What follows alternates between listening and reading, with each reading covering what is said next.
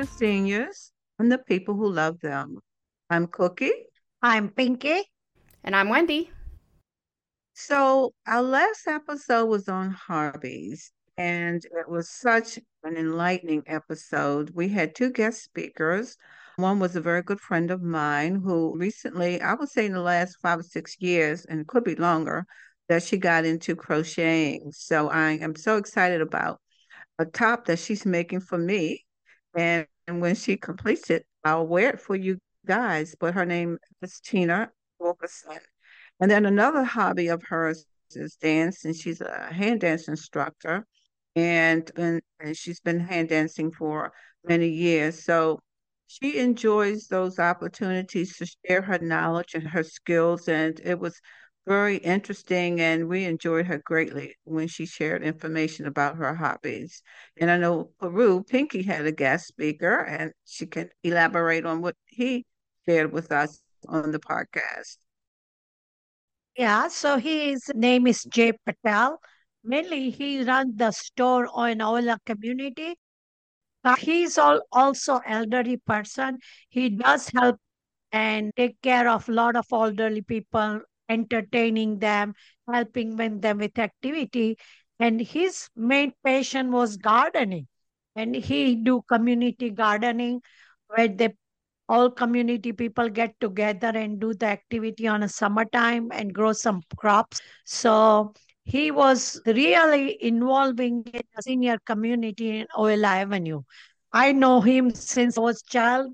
So he is very interesting, I would say, character, but he is really helpful by a lot of senior in the community. So I'm glad he was able to join us on our podcast the last week. Okay, our weekly disclaimer is that we are not physician or lawyer. If you have a medical issue or legal issue, please seek to practitioner or lawyer to give your professional advice. Thank you, Pinky. Today, we have an interesting guest speaker who can discuss several aspects of medical and caregiving support. Shannon Harris has been in healthcare for over a decade. She's a certified medical assistant in internal medicine and previously served as a certified nursing assistant and a patient care assistant with the Division of Developmental and Intellectual Disabilities. That's really a genre that's very close to my heart because I have a brother who has developmental and intellectual disabilities, and this is really such a forgotten genre of people that need care. She's also an administrator for a very large support group on Facebook that serves as a support for caregivers. So Shannon, introduce yourself and tell us a little bit about yourself. Okay, so Wendy said I'm a medical assistant currently with internal medicine. We serve the older population of our area. I work for a company that is federally funded because we serve a very impoverished area. I spent six years doing in-home care. I spent another six years working with the developmentally disabled, and my specialty really runs toward dementia care, Alzheimer's, memory issues, and special needs. That's amazing. Oh, Shannon, what inspired you to go into the caregiving of others? It's not something I ever really thought of doing. It's something I just fell into. We had a lady at church that had fallen and hit her head. And when she hit her head, it caused an early onset of Alzheimer's. And she got to the point that she couldn't live at home. So my, myself, my mother, and one other lady broke the week up into three sections, and we took turns throughout the week staying with her, living with her, making sure that she had all her meals, that she was bathed, that she was able to get dressed in the mornings. And we did we did other activities with her to keep her busy throughout the day, just depending on what the day, her day was like. So after that, I had glowing references from her family and was able to go into the mental health. And that's just what got me started, and I realized I loved it, and I've been there ever since. And how long has that been again? Altogether, almost fifteen years, I believe. Wow. Wow. Amazing. Amazing. You may not know this, but we individually has I've been in the healthcare field for about twenty some years, and that's how we met. Too scary. Yeah. Shannon, tell me what role of you do for Certified Medical Assistant. As a medical assistant, I bring patients in, I triage them for the doctors, refill medications as needed. I do wound dressing, cleaning, general what would be considered as nursing skills without actually having the nursing degree. I'm more administrative than medical, but still do, you know, nursing tasks. And you, and what state? I'm in Kentucky, and uh-huh. Certified Medical Assistant title allows us to do those general nursing skills. We're not allowed to administer medications unless overseen by a doctor. Okay. We're not allowed to prescribe medications. We're not allowed to diagnose. We're just allowed to treat with the permission of the doctor. Yeah. That sounds wonderful, because that is a lot of, in Maryland, that skill that you provide under you would not allow Maryland to somebody medical assistant to do that unless they are on skilled facility and supervised by somebody.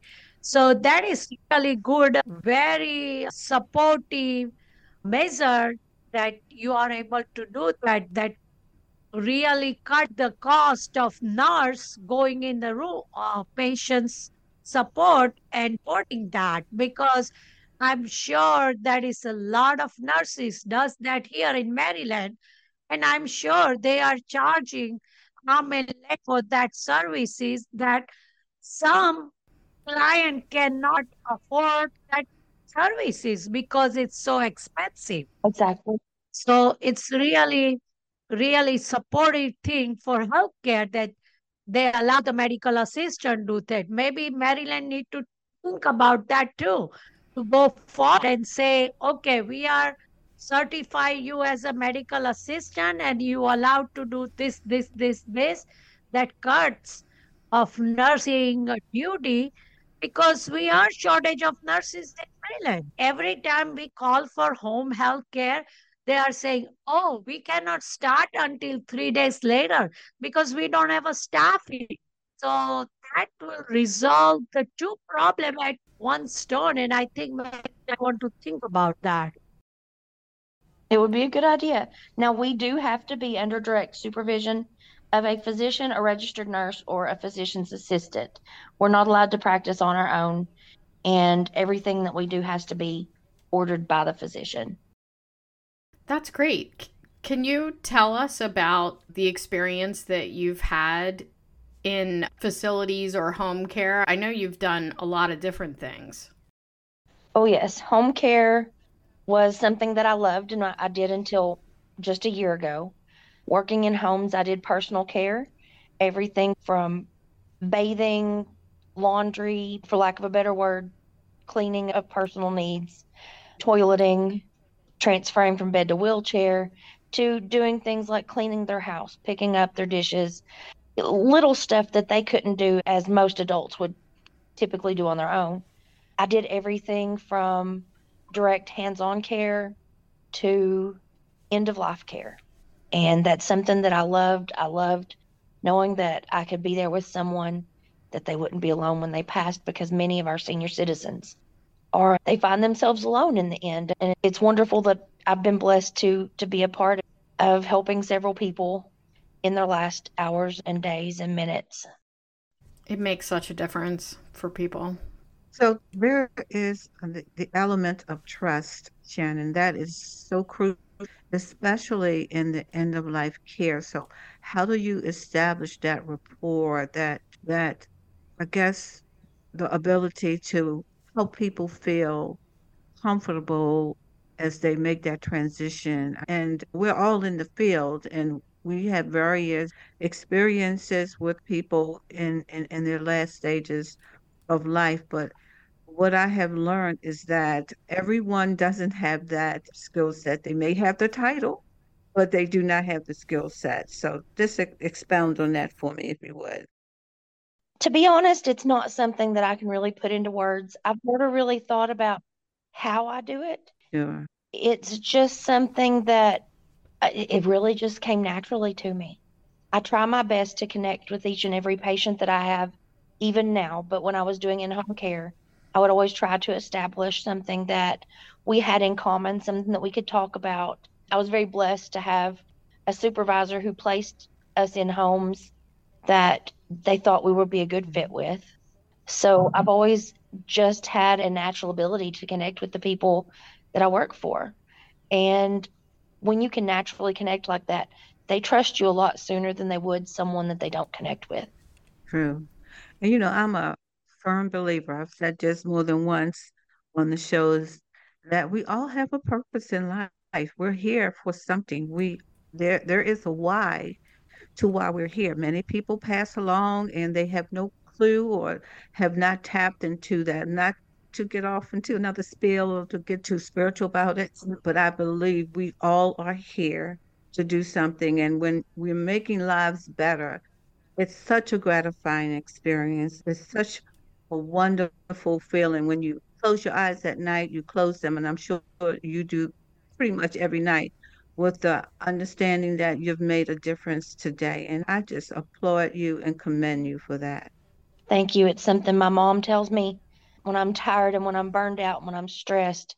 My mom will tell me, I'm just earning my blessings. Yeah.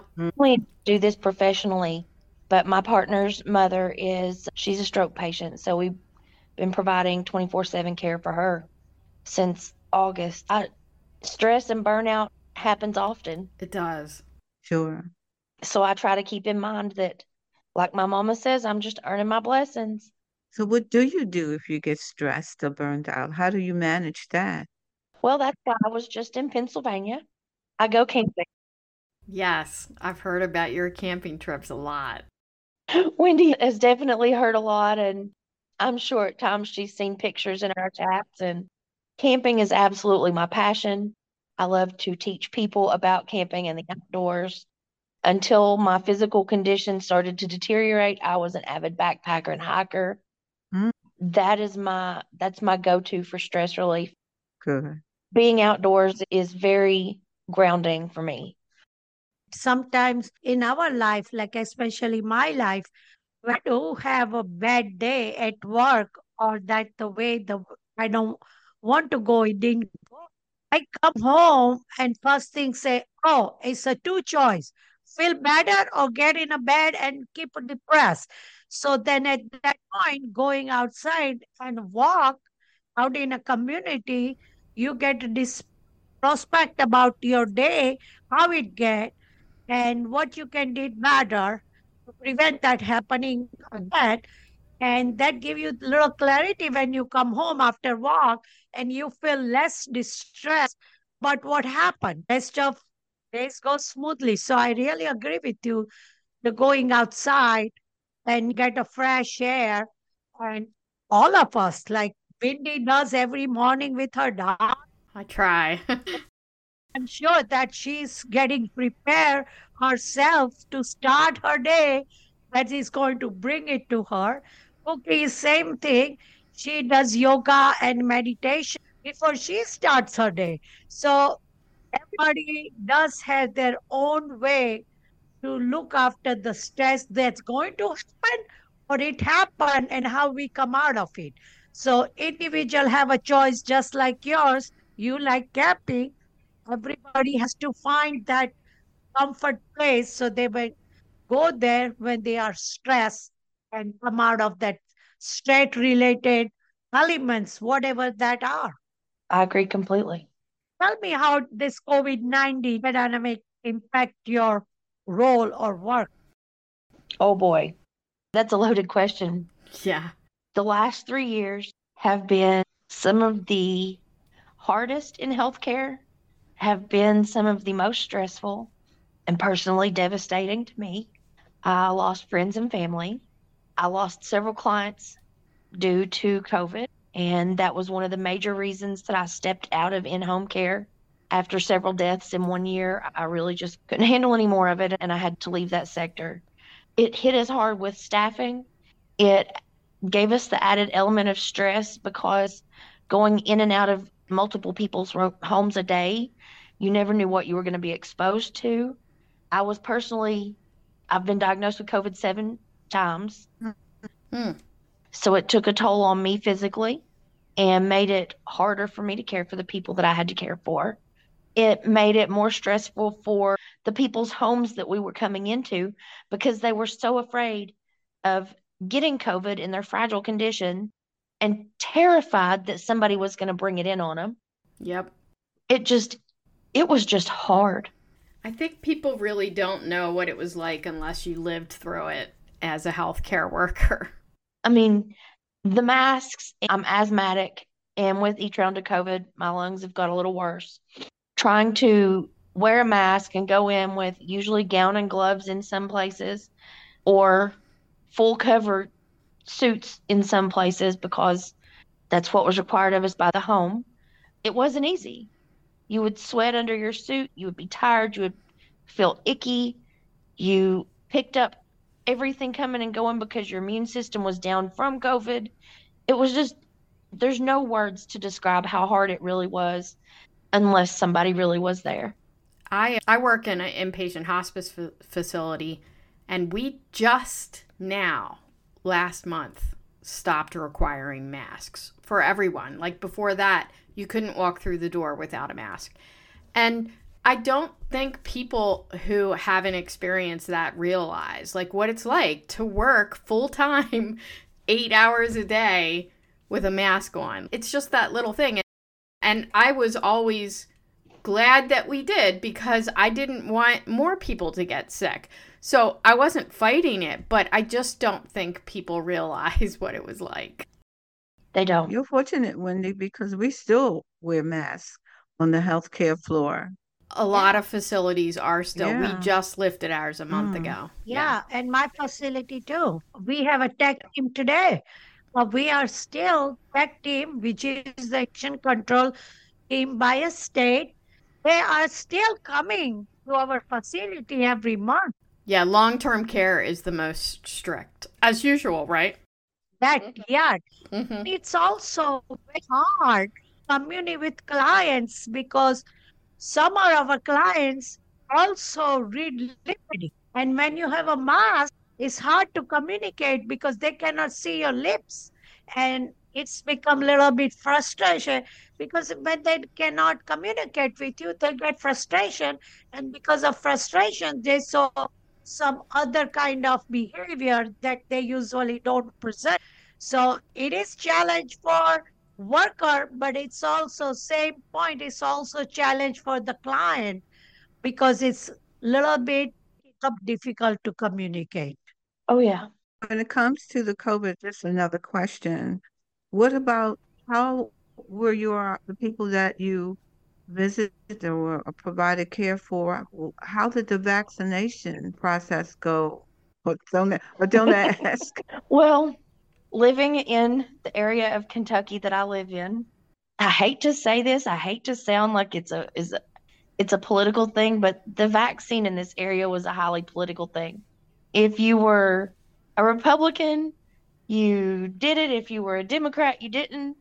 If you know, it, and the people are so they're extreme one way or the other. Either they're all for it, or they're dead set against it. There's no middle ground. When people argue and fight, I've seen families argue and fight over, well, mom and dad, you're going to get this vaccine. And mom and dad say, I've lived the mm-hmm. last eighty years. You're not telling me to put that darn thing right in my body. So it's been yep. interesting, to say the least. Yep. I think it has been, you know, there's just no description. These are unprecedented times. In in healthcare, we're always preparing and making policies and procedures. There was no script for all of this. This was all uncharted territory. We had never seen anything like this. Oh. And, and the political aspects of it just made everything, it was just, yeah, I don't want to go through it again. And I feel like in some ways it's very possible that we could, either this or something else. But yeah, I don't want to relive these last few years. Not ever. Yeah. Let's pray that we don't see that year again, because some predictions say this is going to happen every year with the flu season. Some say doesn't going to happen. It's the same as a flu system. But I went to doctor and he say, okay, well, you already cover all your vaccine. We will give you other vaccine next year. So it's like it's going to be vaccine for every year like we do. Flu, yeah. So it's like it's gone, but it's not gone kind of thing, because we are going to get added vaccine in your body for rest of your life. So it seems like it's gone, but I, what do we say? Protect yourself. If you don't going to take care of yourself, don't ask help from somebody else. First defense is yourself. Do it yourself before you ask to help. Defend yourself. So we'll see how that goes next year. But that's the prediction. So in addition to Shannon being a professional caregiver and a personal caregiver, the way I met Shannon was she runs a Facebook support group that has more than twenty-three thousand members, and it's all about caregivers. And Shannon, can you tell us how you became involved in that group? The way I became involved is I was looking for support for myself. I was getting burned out of in-home care. I was getting burned out of taking care of people, period. And this is just before COVID happened. I was stressed. I was tired. I think that year I had already lost three people within a span of six months. I was emotionally wore down. And the office that I work for says, maybe you could find a support group. So I get on Facebook and I type in support for caregivers or caregiver support group or something. And this was the biggest group that popped up. So I joined it. And I have been a member there for probably about six months. And I noticed that the person running it seemed to struggle. Come to find out, she was doing it on her own. It had been her mother's group when her mother was caregiving for her father. And so she didn't want to let go of the group, but she was working herself full time and couldn't run the group like it needed to be. So sometimes I think I'm crazy for doing it, but I volunteered and I said, hey, if you need any help, let me know. I would be glad to help. And she accepted right away. And so for three years now, I have been the primary administrator with an absolute fantastic mod team. I could not run this group without my girls, including Wendy. They are fantastic. And it's funny because when you're a caregiver, a lot of times you are kind of shut in and isolated. And there are so many things that are negative about social media in this world. But this is a really good thing because people from all over the world join this group and they find that I might not have much in common with my cousins who can't understand my caregiving journey or my neighbors, but these people know what I'm going through. Yeah. And I think it's just amazing. Some of the stories on there are really heartfelt. And I feel like a lot of people come and they go for a short period of time, usually ending with the death of their loved one. But some people stay. And it's just a really great experience for the most part. Yeah, we have a lot of people that, that even ask permission. Is it okay that I stay now that my yes. person has passed? And absolutely, yes, stay. Share your experience. Use us as a support system while you're grieving. It's one of the best groups I've been in, I am in, and probably one of the best groups I'll ever be in. I agree. Other than what you've already shared with us, are there any other ways that you are helpful to the members? I try to run, I want to say a tight ship, but not a really tight ship. I want the group to run itself for the most part. But one thing that I do is I don't tolerate any judgment. I don't tolerate any harassment or bullying. I want this to be a safe space for anybody, to, no matter what their race, no matter what their profession, no matter what their background, no matter what their be- religious beliefs. I want anybody and everybody, including people with a lack of religious beliefs, that comes into this group to feel safe and supported. Right. That's wonderful. It's wonderful. It takes a lot of work because there's people that want to come on and solicit. They're scammers. The internet is tricky these days. So it does take a lot of work to run it. And I know the day doesn't go by where somebody's not asking you something about it. Oh, I know. And what in the group, I get personal messages from members. Did you see what so-and-so said? I mean, it's like, sometimes it's like high schoolers bickering and arguing. Yes. I said this to me, and, but I said this back. High school never ends. Exactly. Shannon, can you tell us how people could join this caregiving support group on Facebook and what they would expect to find there? The easiest way is to search caregiver support group. I keep the group in good standing. I'm a Facebook power admin, which has bumped the group to the top. So it's easy to find. And they can expect to find a very supportive place where they will be welcomed with open arms. They will not be judged for any of their thoughts or feelings that are posted on there. And it is a safe space for everybody. And you said your main focus group pretty much is for the senior population? It is for, it's not just for seniors, it is for everybody. Anybody, okay. I think our youngest member was fourteen, caring, helping care for her grandmother at one point. Yep. Mm-hmm. We have some young members who are autistic and still caring for their older family members. We have mm-hmm. people who are in their seventies caring for their parents who are in their nineties. Yep. Mm-hmm. So it's everybody and anybody in between ages. It's a real struggle for people in this country. And in some places there's great resources, but some places there's not. You can, we see it in hospice all the time. People struggling to stay at home and have a normal life. It's really hard. Oh, yeah. All right. So let's take a break and we will be right back.